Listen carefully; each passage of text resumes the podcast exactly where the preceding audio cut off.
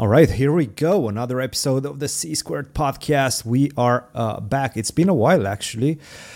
I believe uh, two to three weeks, but um, for very good reasons. And we will discuss those in just a second. So many things are happening, my guy. Fabi, uh, first of all, let's start with this one. It's your birthday, my man. Happy birthday. Thanks. It's, uh, yeah, 31. Oh my goodness. That's not a good thing, right? At some point, you you it, it stops being a good thing.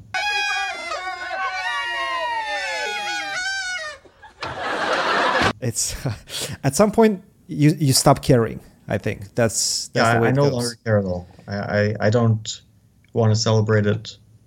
Um, it used to, like when you're when you're a kid, it's kind of a big deal. Uh, it seems to mean a lot, and now it's like. I, I I remember my last one. It feels like it was just like you know a week ago, pretty But much. your last one is your thirtieth, yeah. So that's a big one. No, I mean it, it wasn't like it was. It wasn't a very pleasant one. Also, the last one. It was during a tournament, not a very good tournament for me. I, I wasn't particularly happy. Uh, this one is better. Like I didn't do anything, but I'm not unhappy, so that's a good thing. Yeah, that's we should good. celebrate the the small victories of avoiding misery. That's good enough. Yeah, yeah. No, I, I, I totally agree with you. At some point, you just stop caring. I, I think after thirty, I think thirty is the big one, and then you kind of realize that things are going things are going downhill uh, after thirty, and then you kind of relax about it. You start accepting it, and then you uh, kind of recalibrate and start focusing on on on the good good stuff, on the right I, things. the thing is, I don't think that things are going downhill. It's just that um, Everybody like, tells you I- that things are going downhill, though. Yeah, maybe, but I don't. I don't feel that that way. Me neither. Uh, I'm actually feeling but good. Definitely like your your perception of time is is speeding up. That's that's what i heard before and now i like i feel it. Yeah. um that yeah time time does seem to move pretty quickly. Also maybe because when you stay busy uh, that makes time move feel like it's moving very very quickly. And uh, and recently i'm sure it's been the same for you but uh, for me it's it's been it's been a pretty busy period and uh, well like i haven't had a single day that i haven't been doing something Yep. even like a single hour sometimes. That's why that's why we delayed this so long also because I um like I was in Barcelona, I was liter- literally working there like 10 12 hours a day. Uh, and then usually going out with like the team. Yep. Yeah, like speaking of that, let's let's uh, let's discuss that. That was immediately after the GCT in Zagreb. You left. We I left back after a two and a half month stint in Europe. I uh, went back to the US. Definitely had to solve a couple of uh, things there and try not to get divorced before I get married. Um, so that was what I did. Then I went to uh, do commentary for another ten days. So we were both kind of wrapped up in different projects in different corners of the world. And you were in Barcelona. You mentioned you were doing a Chessable course. Yeah. Yeah, so uh, I can I can speak a little bit about it. I'm sure that some things they probably don't want me to speak about. Some things I'm sure they don't mind at all. Uh, so I, I went to well after Zagreb, I immediately caught a flight at six in the morning to get back to Spain in time to play the Champions Chess Tour, which was the same day that I was traveling. So the day after the last day of Zagreb. Uh, so I I had to make sure that I would get in time to for a five o'clock match against Eduardo Iturrizaga, and and that meant that basically, since it's two flights to get from Zagreb to to where I was going, uh, I would need to uh, take an early flight. So I got there around like one o'clock. You know, I had a few hours just to rest, just to like take a little nap. Played Iturrizaga. Um, I won that match much easier than I expected it to be. Thanks mostly to some good fortune. I just caught him in prep in one game, and then after that, it was smooth sailing. Um, and then the rest of the, the tournament didn't go very well for me, but I, I felt very burned out. Like, I played Magnus, and it almost felt like I wasn't there. Like, um, Yeah. I, the match was two and a half, one and a half for him, and I just at no point in the match did I feel like some urgency to win. Right. I kind of knew I need to win to get back, uh, and then it was just like draw, draw, draw, um, and I never felt the urgency and then also against Wesley, it felt a bit like I was detached from it. So like you were just going through the motions. Yeah, kind of. I mean, I wasn't like against Magnus. I didn't play badly, but I didn't really like amp up the pressure that in the way that you need to get to come back against Magnus. In the second game, I kind of almost did. Like I was almost proud of that game, but I never had serious chances to win a game objectively. Um, he was on the back foot for the second game and the third game slightly, and then fourth game he drew from like a huge position of strength. So, why do you think that is? Was it just like too many things happening in a row, like too many tournaments, too, too much competition happening one after the other? Yeah, I think playing a lot, running from one event to the next. I mean, for Magnus, he he also ran from one event to the next, but he handled it better. I just didn't. And uh, like playing Zagreb, traveling and playing the very next day, the day that I'm traveling, I, I feel like okay, there was it was unavoidable for me and for anyone playing that tournament, but um, I, I, definitely didn't have like huge expectations that I would be able to perform really well under those conditions. I, I am not trying to make excuses because Magnus had exact same conditions, right? Right, right, um, and I, I, and I don't think it's a bad thing. Obviously, this is a good thing for chess professionals in general. We have more things to do. There's more tournaments. At some point, though, these questions are going to definitely have to be answered like whether you want to skip certain tournaments for various reasons one of them being you know uh, getting burned out because it's very easy to get yeah. burned out so yeah the things i played i played right before zagreb another tournament in dortmund so it was really like back to back to back and and maybe i didn't uh, think it through so well but i i'm not complaining because yeah it's still i'm uh, playing events is better than like having events is better than not having events yeah so no, it, it's a good thing for chess professionals. The fact that the calendar is just getting busier and busier, and actually next year is just going to be absolute madness. Candidates, Olympiad, World Championship match, mm-hmm. on top of everything else, and maybe GCT is adding, or at least they were saying that they're adding another tournament. So um, yeah. I don't know how we're going to uh, go through all of those, but it's going to happen. Um, good, good, good. No, like I, I know my schedule, and for this year, pretty yeah. much. Yeah. If nothing gets added, it's it's completely packed till the end of the year, with like maybe a break in November. Um, because it's like World Cup. Obviously, I don't know how long World Cup will last for me because it's a knockout. So, um, could could last a month, could last a few days in in the worst case, but um, but World Cup, I have like this rapid team World Championship immediately okay. after Dusseldorf. Yeah. Yeah, like literally, if I get to the final match of the World Cup and play the final match, I will have to travel straight to Dusseldorf and play the very next day. Um, then there's the Chess 9LX in St. Louis, which is across the world, right? Mm-hmm. Which starts like September, I don't know, 7th. When's the last time you were in the US? Uh, it's been a long time. Before right? the World Champion, it was during the World Championship match. It was halfway through when I went to do commentary in Madrid. Hmm. So, so it was more or less at the same time when I left. I left April 24th and I came back June whatever or July. I think it may have been like mid-April, yeah, July something 10. like that. Yeah, yeah, yeah, yeah, yeah.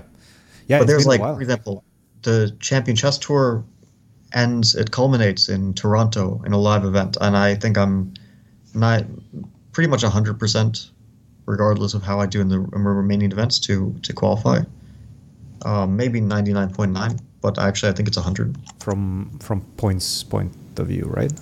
Yeah, I think I don't think I have to play anymore, but uh, just the the points that I have, like I'm second.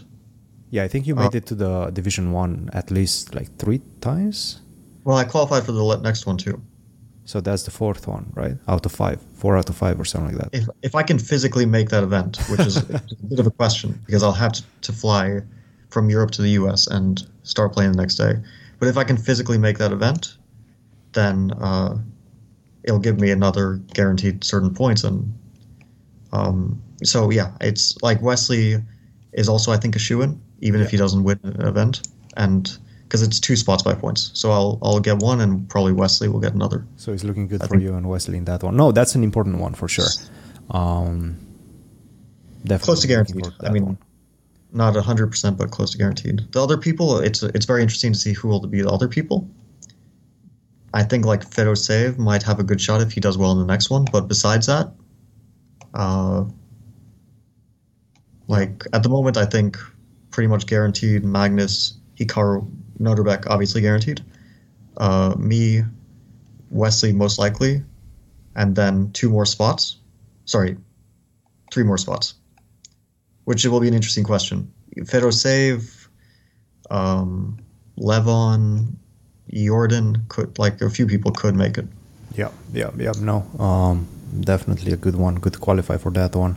It's going to be fun. Uh, speaking of Chessable, how would you like that experience? Um, you mentioned that you had a course, I believe, uh, last few years, uh, maybe like three years, three, four years ago, and you weren't very happy with that experience. But oh, but not a chessable course. It, this wasn't Chessable. This was like chess. Yeah, just just to be upfront, I, I did a ChessBase course in 2019. Yeah, and although I'm not sure exactly how the reception was, I didn't think that the final product was really work that I could be proud of. Right. So this will be very different. Um, I think it'll be really well received, but I can't say for certain. Um, only time will tell. It will probably be released maybe by September, October. That would be my hope. And you recorded a lot in Barcelona because we are. I, I, can say how long it will be. Like it's going to be a, a forty-hour, forty-hour course. Forty-hour course, maybe a bit more. Split in two, two parts. No, just one part. It's going to be one. It's going to be one. There's no logical way to split it in two. Um, otherwise, maybe it would be. But the the course covers an opening, which really cannot be split because it's a very specialized opening. So it's like it's not it's not like let's say a repertoire against e4. It's more specialized than that. It's more uh, it goes a few moves deep. It's like a repertoire against a certain opening. Yeah. Who would you say it is aimed for? Um, what is the customer that's going to be able to use that the next day after they buy the course? I definitely think that, like files wise, it could be used by a player my level. So it's basically stuff I would use myself. I'm not not not just saying that. You're it's, not holding back anything. No, no, I don't hold back anything. It's stuff that like I analyzed independently for this for this opening for the course, and um, I would probably wouldn't have done the analysis if not for the course, and I'm just giving it because I I don't really care. Like people people who turn on an engine can also find these moves. It's not like super top secret stuff, uh, but the difficulty in, in it in the analysis is curating lines which are um, digestible to to like a, a wide group of players. So not just strong players, but also players who don't want to, you know, regurgitate yeah. 40 moves. Sometimes you have to do that, right? There are lines which are like 40 moves of uh, pretty much incomprehensible stuff you just have to memorize. They're, that's unavoidable.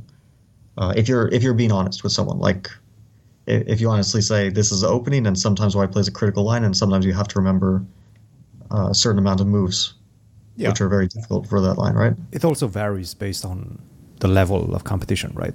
I mean, you're not going to have yeah. to memorize 40 moves of theory at 2200, 2300, 2400 level player. Uh, once you yeah, hit GM, sure, maybe. Uh, you know, there's those odd guys that will memorize 40 moves of theory and mm-hmm. yeah. them out. Even 2400, uh, I'm sure even I've seen a few. Yeah, 300. I've seen a few 2400s. But the interesting thing is, I looked at courses that are obviously high quality and generally very well received.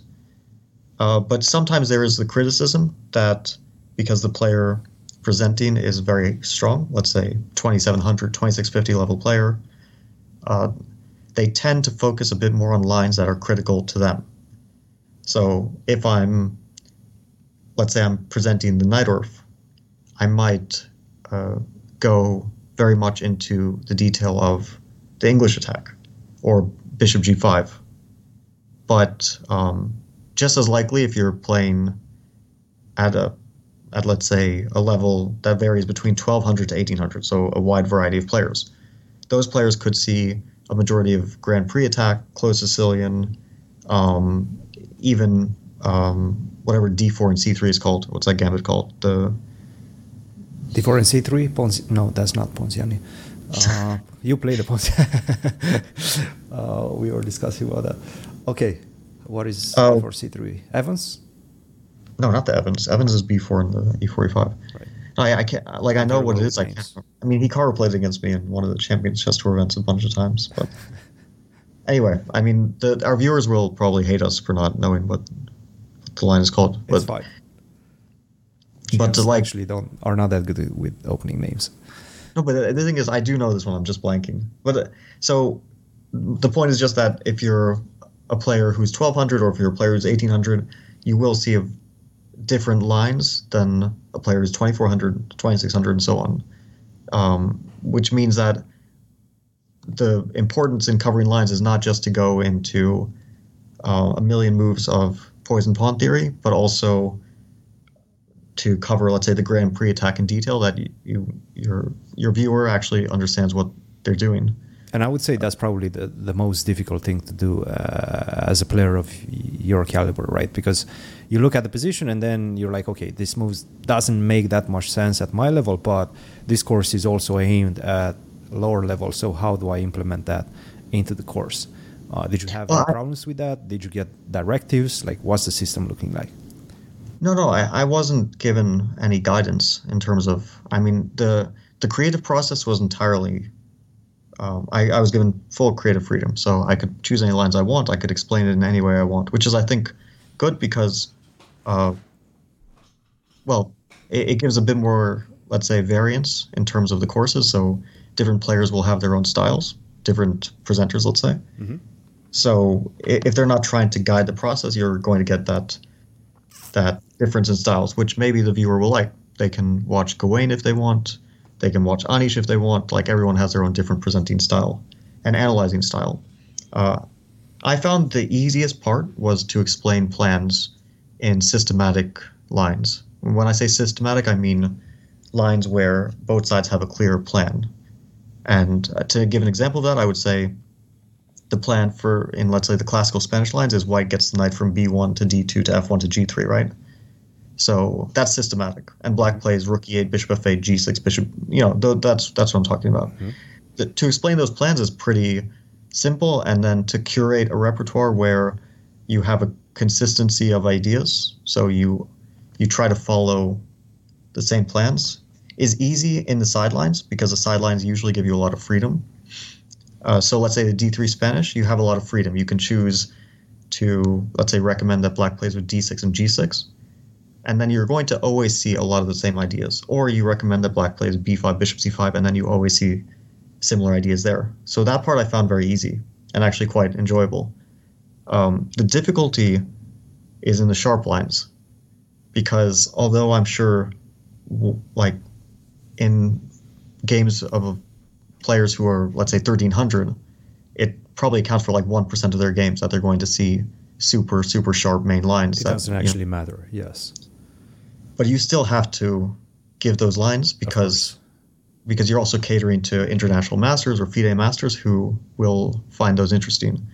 And also because you just have to be honest about what you're showing right? You can't just say um, the open spanish you know like let's say in the open spanish c3 is like the main move. And then you're like okay most people play queen e2 or something so we're not going to look at like you can't do that right? Yeah. uh, and that's the where it gets difficult because then very often you're uh, you're operating with only moves in some lines, and then you have to tell tell your viewer that yeah, in this position, if you don't make these certain moves, you might just lose the game.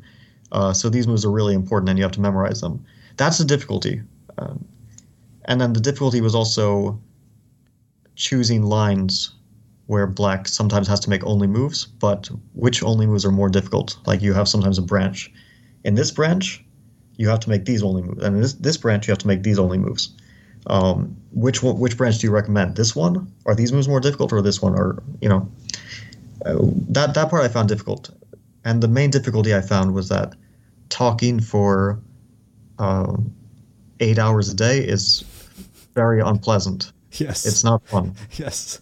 Of course not.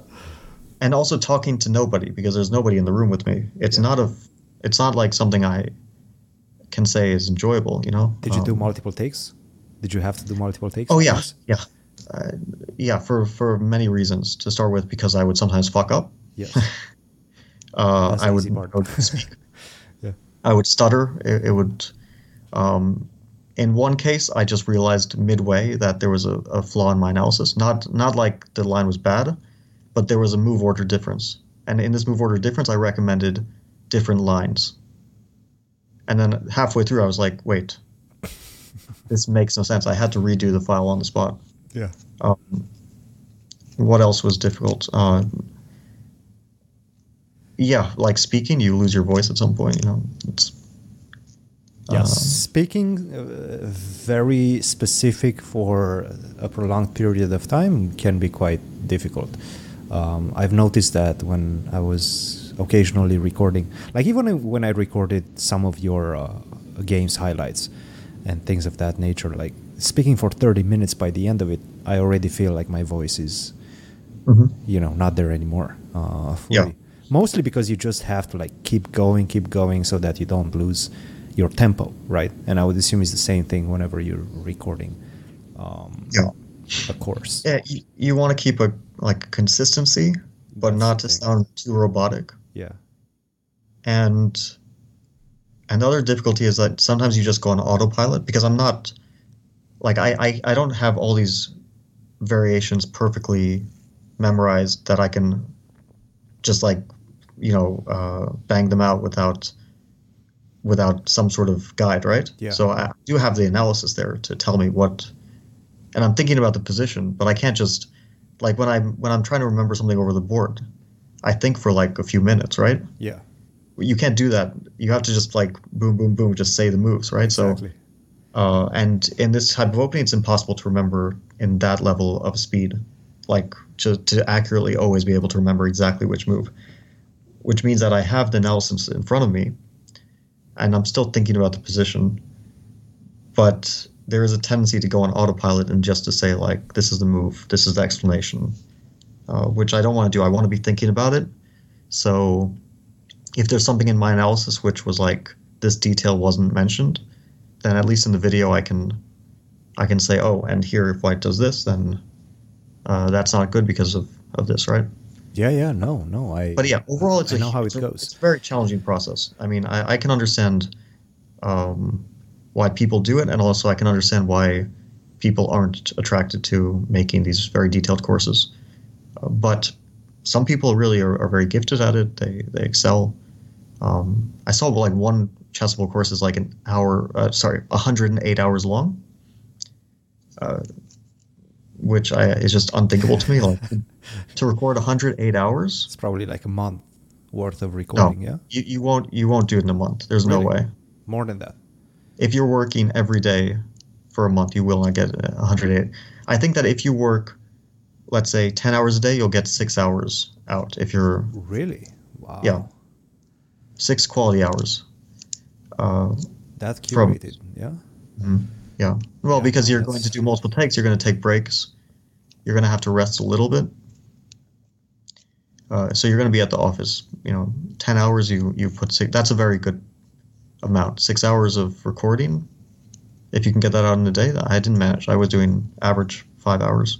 So you're not actually done with the course yet. You still have to record a little bit. No, I've done 25 hours of it. That's good. That's a good start. You need Maybe 26. Maybe 26. a couple more Uh, weeks in. Barcelona. When are those Well- coming? Four four more days, and and they estimate I'll be done. Do you know when you're gonna do that? Do you have a timeline? No, I don't No know. idea, huh? That's good. All right.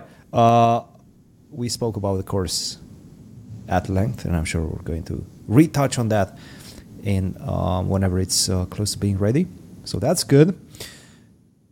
What did you do after? Ah, yeah, you you went on a camp, right? Yeah, I, I won't speak. I won't speak much about that, but yeah, we went on a camp. World Cup.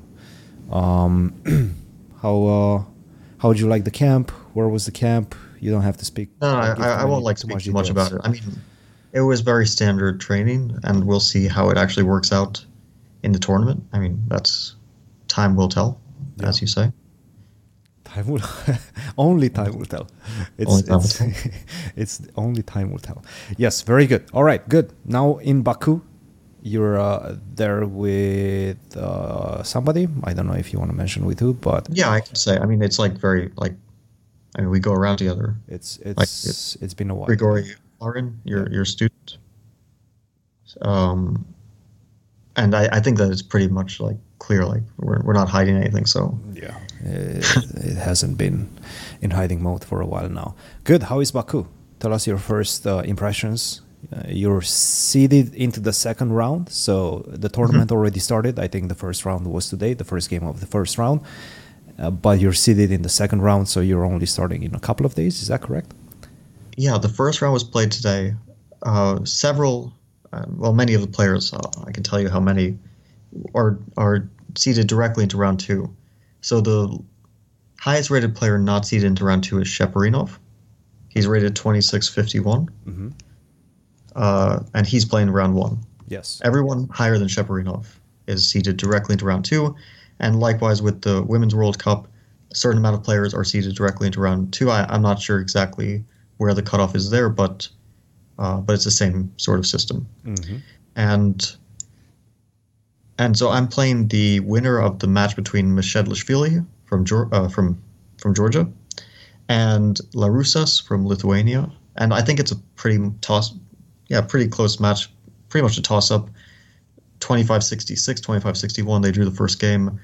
It was very up and down, and both players, Laurusas was at some point objectively winning, and Mchedlishvili was at some point objectively winning. So, pretty close match, and um, obviously after that match, it becomes more and more like if I get past it, then it becomes more and more unpredictable because uh, there's so many possibilities. But the interesting thing about my bracket is that it's all American. All the Americans are in the same bracket.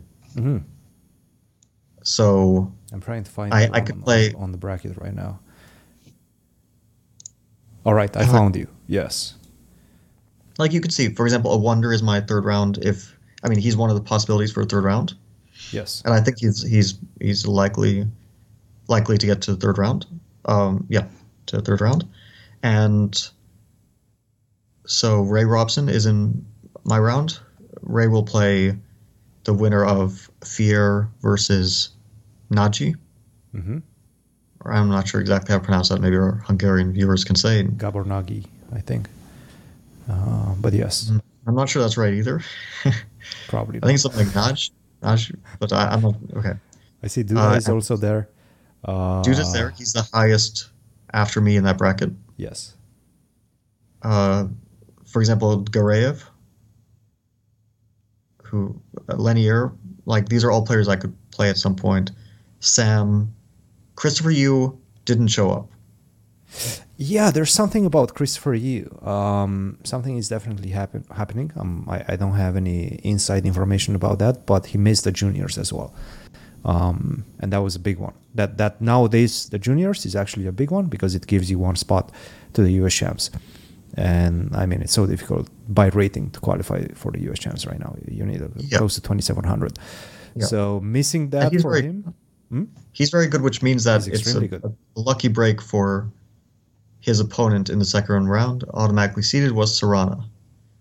Mm-hmm. And so since Christopher Yu forfeited to a Chinese player named Huang Renxi, hmm Serrano gets. A, I actually I don't know. Maybe this player is also super strong, like Christopher, and maybe it's not a lucky break for Serrano, but on paper it's a, it's a, it's a better uh, pairing for Serrano, right? Huang Renxi, I've I've actually seen him um, in recent Spanish tournaments. He's traveling with the Chinese delegation that was doing like a tour of Spain and playing every single tournament there. I think they went to Bill as well. He's around 2400, 2420, I think, entering those, but I have to say his level is probably GM level. I would say GM level. Yeah, yeah. He, I'm sure that's not surprising. Uh, but yeah, it's anyway. We'll see what happens. So it's like yeah, Sam and Lenier are on a direct path, but Sam has to get past Radoslav Wojtaszek, which is a toss-up match in my opinion. It's a very close match, and Lenier has to get past. Um, Actually, Lenier might have a pretty easy path to to um, So Eric didn't make it either. By yeah, the way. Eric didn't make it unfortunately, so he forfeited. He didn't make the the, the first round. So Wojtaszek is playing this um, the Silva guy, um, and then Wojtaszek probably is going to go past To- him. yeah. That's my guess. to play the winner of Sam against Nijat either- Mamedov or Skichko.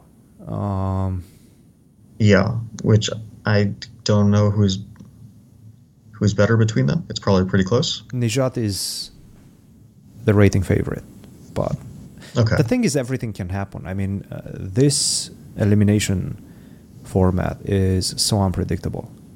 yeah, that's true. You have one bad, like, one when- bad day when I look at. Lenier's- and- Hmm? Bracket, it looks like Lanier. I feel like he's a very heavy favorite to play either Wojtaszek or Sam. Like that, that other side is much more difficult Mm. for some reason. I, I don't know why they have like two 2700 players who meet very early on in round three. Um, well, okay, yeah, it's it's a bit of a mix, right? Yeah. I'm like, um, I feel like Wesley's is not super easy. Wesley plays perhaps Musard, perhaps Dur- Durar Bailey, which is um, also not easy. Yeah, there's Well, first of all, he has to pass through Emre Can most likely. Though it seems like Luis Ernesto Quesada Perez is also some sort of a GM close to close in ratings. And these Okay, guys are not pushovers. I mean, no, no, they're not. But Wesley's a heavy favorite. Just like looking at, huge favorite. Yes. I mean, like let's say 80, 85 to ninety percent favorite. Ninety-one point eight, according to this. There's this bracket that shows the percentages of um, of people Huge favorite. Huge favorite. Yes, and I think you are. Let's see. Oh, I'm going to put some pressure on you. Um, Ninety-two point ninety-one Okay. to pass through the second round, then seventy-seven point five to pass through a third, then fifty-nine, and then finally. But this is like cumulative, yeah. So it's I not. think it's cumulative. Okay. Yes, Yeah. I think it's cumulative, um, not based on who you're going to meet in in in, in those times.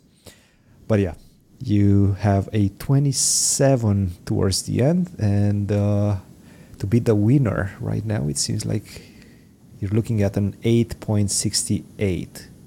That's is that good odds? All right, who has the best I mean. Let's see. there's so many players. I, like, yeah, I, I mean, obviously Magnus has the best odds. What? They're giving Magnus at 26.99. Okay, I think that's too high. That's I think they overestimated it a bit. I mean, look, I, I'm not He's never won. like people are. If Magnus wins, people are going to come back and see like, how could you say that? But okay, we're not talking about after the fact. There's a lot of players, and obviously, the equity is diluted massively. And yeah, Magnus is a favorite in all of his matches, but uh, does he really have a quarter? Um, does he like that's ta- really take a. That's quarter of the really field? Yeah, yeah, that's a lot. All right, let's see what Hikaru has. They're putting Hikaru at a 10.15%. So I guess everything is based on some sort of a rating formula. Um, my guess actually is they're think this- taking rapid this like- also. like Hikaru is also being slightly overvalued at the moment. Maybe because he's he's been on a pretty good hot streak. Yeah. I mean, he's number two in the world right now. So I would assume that's why Yeah. I'm saying he's probably based But, on okay. rating. I just want to say like this whole number two in the world thing is like a little bit okay. It starts to get a little bit silly. I mean, yes. it's like three months ago there was this discussion: is Nepo or is Ding the clear, undisputed number two in the world? And then, and then they both scored a minus in one tournament, and then the question disappeared because neither of them was number two in the world. And then the question was: Is Alireza Firouzja the clear, undisputed number two in the world? Until he went to number six, and then the question was: Am I? Until I lost to Hikaru in the last game. That's right. Look, I'm I, obviously. Undisputed, baby. I mean, Hikaru. Look, I, I, I don't want to. Um, I mean, I, Hikaru has had the best. In, in terms of all players in the world, Hikaru has been the best in the last year, Yes. better than Magnus. Uh, he he won. Um, Really? won the You American put Cup. him higher than Magnus. In terms of like I value classical, much. rapid, blitz, everything. yeah, American Cup is a big one to win, in my opinion. It's very tough. And then Norway Chess, uh, he won. And the online events, like, okay, the Bullet Championship, I don't rate at all. Okay, I mean, now, Bullet is, is a different story. It's not really chess. Uh, it's kind of chess, but it's also like a video game. It is. Part, partly. Uh, and so, okay, but but the Speed Chess Championship is chess, and he did win that against Magnus. He won one of the Rapid um, Champion chess tournaments. He got to the final of another. So in terms of there, him and Magnus have been have had pretty much equivalent results. Uh, although Magnus won two, so okay, Magnus edges him a bit there. But having the best classical performance, yeah, it's kind of hard to say because Magnus did win the Rapid and Blitz World Championship. That's that's a big one. Um, but Hikaru definitely has a claim to say in the last year he's been the, um, if not the best, then like equal best or something. He like does. He does. He does. Yeah. He has a, he has a claim. It's it's it's a disputable claim, but It's it's, still disputable. yeah. Yeah. Speaking of Hikaru, he got married. Um, congratulations, Hikaru. Uh, well Yeah. done, putting a putting a ring on it. Um, congratulations to him and Atousa. We've uh, been seeing them travel together tournaments for quite a while. Um, it was interesting that they chose this exact time just before the World Cup started, um, and then they went on some sort of a, a honeymoon, and then uh, what's his name? Chris Littlejohn was was there as well. Okay, but that, that's, that's not honeymoon. That's Huh? not a honeymoon. That's the, look. I mean, they were. It was some sort of training slash vacation, but I, I don't think that you take your your second to a honeymoon. yeah. That doesn't that doesn't count as a honeymoon anymore. Get get married, go on a honeymoon, get the second. I like it. I like it. And now, uh, yeah, that's that's good. I mean, um, they've been together for a few years, yeah, but it yeah, it's uh, it's a really good step in his life and their life, you know, for both of them. Yeah, no, and they seem very happy together. So, congratulations. Uh, how do you say? In Romania, we have the saying uh, "casa de piatră," which means uh, house of stone, meaning that you know you're gonna have a solid house household. Do you have? Why are you laughing? house of stone. House of stone. Yes. You're going to have a solid house. Casa de Piatra, uh, meaning we wish you house of stone, meaning it's going to be a very solid foundation that you're going Yeah. to build your family. Fortunately, in the U.S., all our houses are made of wood. I mean, not all of them, but like there's this. the uh, majority of it. yeah, I don't know why, but uh, American architecture, they like to use their wood. It's not as good as um, as brick, but We can go into American architecture, but do you have a saying similar to that that wishes Uh, them no. But I think that we should just adopt yours. You know, we house of a, it would sound so weird if, like, let's say at an American wedding, you wish the um, the couple getting married to like enjoy your new life, and we hope you have a house of stone. like, it sounds like an insult almost. yes, if you put it that way, yes. But uh, it's a good thing. It's a good thing. Anyway, only good stuff to Hikaru. Uh, by the way, I think we had a couple of high profile uh, marriages. Um, what's his name? Parham. Parham? Got Parham, married as well, Yeah. just before he went to the World Cup. So it seems like end of July, August is a is a big month. A lot of intriguing chess players are getting married. That's good. All right. Hans won a tournament. He was really speed running out of uh, top 100, but he managed to pull the brakes and he won a big tournament. So congrats to Hans as well. Still playing absolutely non-stop, which I don't condone, but he seems to be happy with it. Tournament in Yeah, Kazakhstan. He, he won some rating points as well. So he I won his last five games. He won four and four rating points. Yes. he okay, destroyed- That's actually kind of sad. Sethuraman. No, wait, was it Sethuraman? I think it was in the last round. Uh, and he he recovered from an early loss, so uh, it's yeah, it, it's a good. I mean, it's important when you're like in free fall, which he was, to at some point stop the damage, stop the tilt. He's still down plenty of rating recently, but but That's he did win about open tournaments, right? Uh, they're so easy to lose rating points in.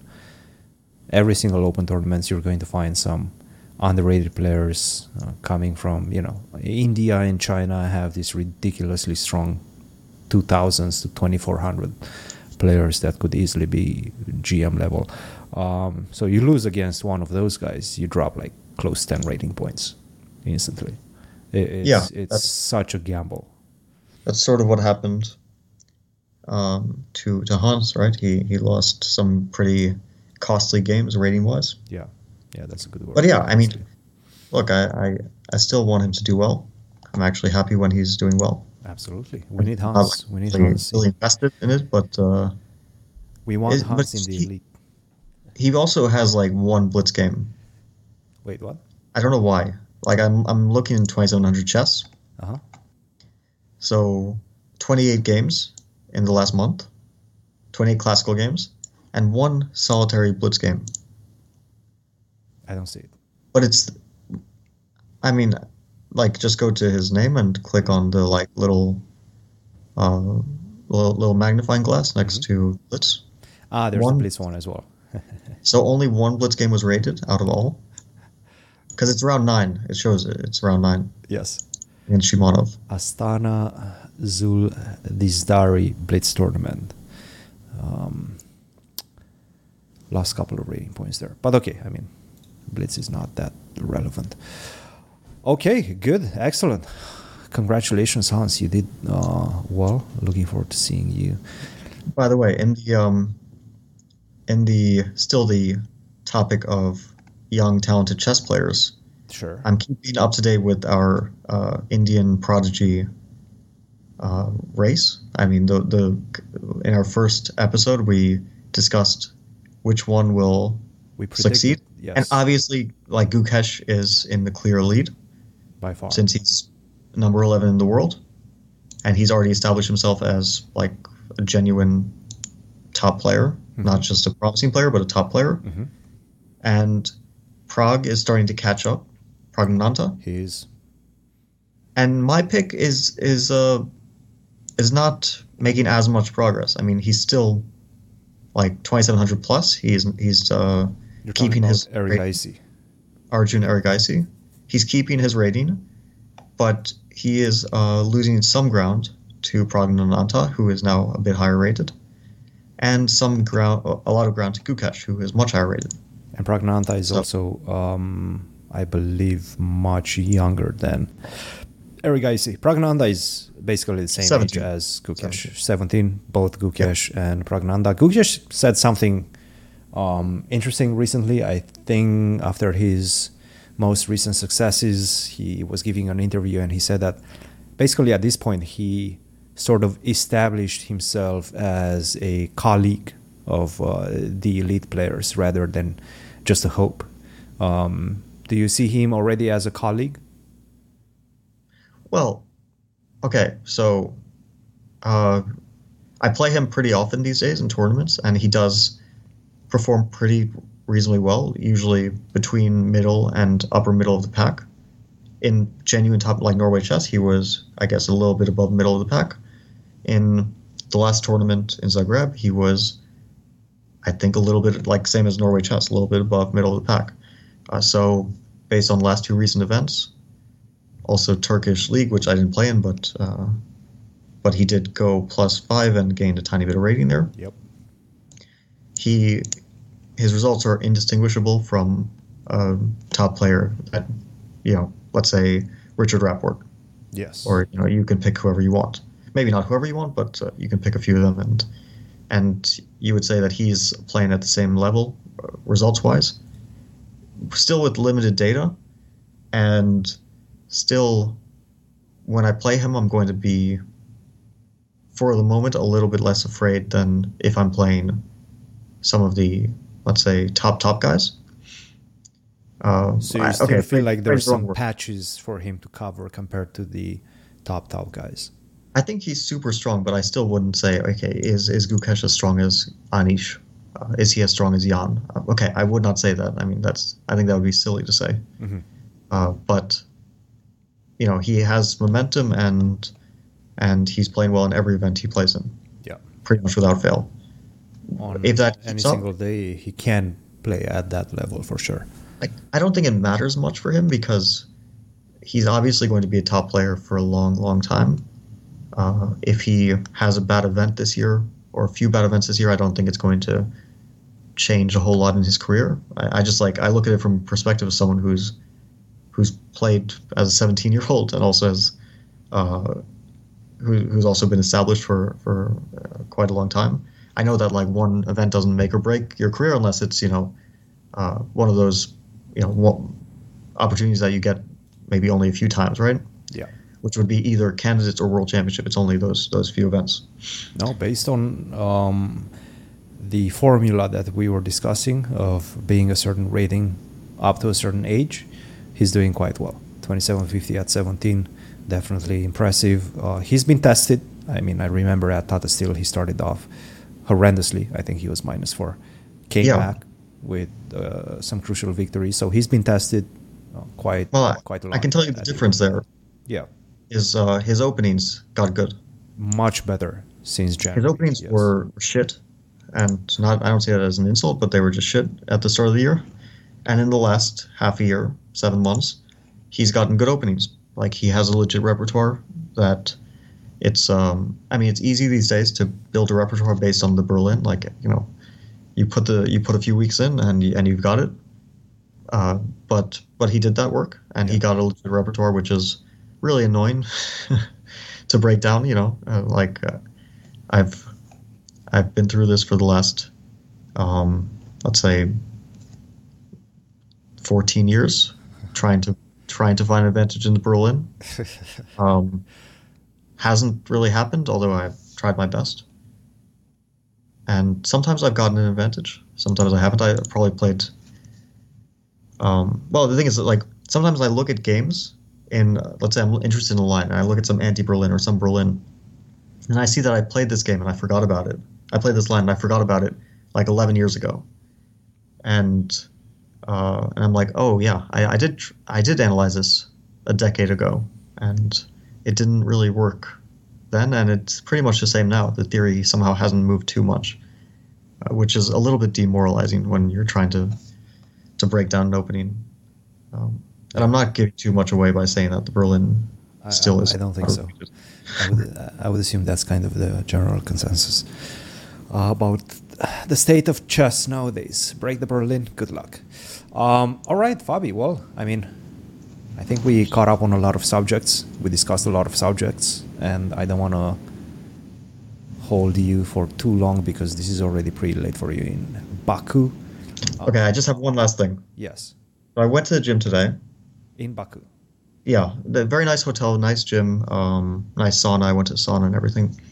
And so my workout was like ten minutes of a pretty brisk jog on the treadmill, and then and then some weights for like half an hour. And Nodirbek comes in the gym, and and he goes pretty consistently on the treadmill, fourteen kilometers an hour for Mm, that's a for, for for four kilometers. That's really a lot. That's Like 20 fast. Yeah.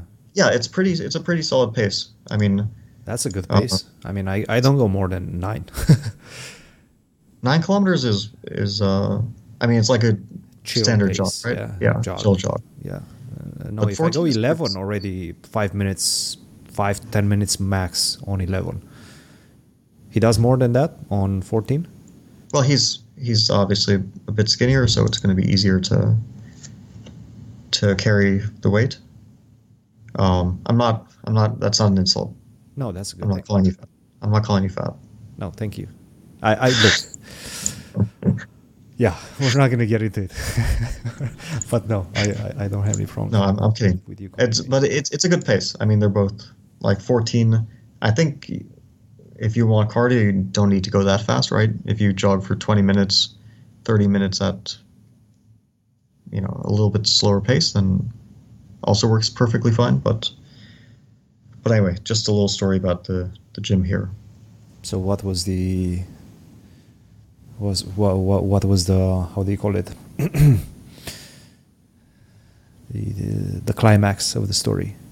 No, that's that's it. I, I left the gym. Okay. I hadn't so I haven't done weights in a while, and I wanted to do some squatting, and they do actually have a squat rack, and they have very assorted plates. Like the plates are kind of strewn out all over the gym, so you have to go searching for plates. Uh-huh. Um, but since it's been a while since I've been back, I I did a light, pretty light session, As you should. and, and then I went to the sauna. I mean, this is a big tournament. This is a long tournament. This is a tournament in which you need some serious um, physical resilience. I mean, once you get into those later rounds, uh, things get pretty gnarly. Um, Uh, the World Cup is sort of like um, Like it's sort of like- yeah? it's sort of like South Park. It's bigger, it's longer, and it's uncut. And with that, I think it's a good time to to finish the podcast. Um, I'll keep an eye on your results. Maybe we'll catch up after some of your rounds. Um, we'll keep in touch. Good luck, Bobby. And Thank you. Uh, yeah, guys, don't forget share your comments. Send some good vibes Fabi's way. Big competition, long competition, and um, we'll keep an eye on it. We'll keep some updates, and um, yeah, we'll see you guys in the next weeks, maybe next couple of weeks. Pod. See you. Cheers.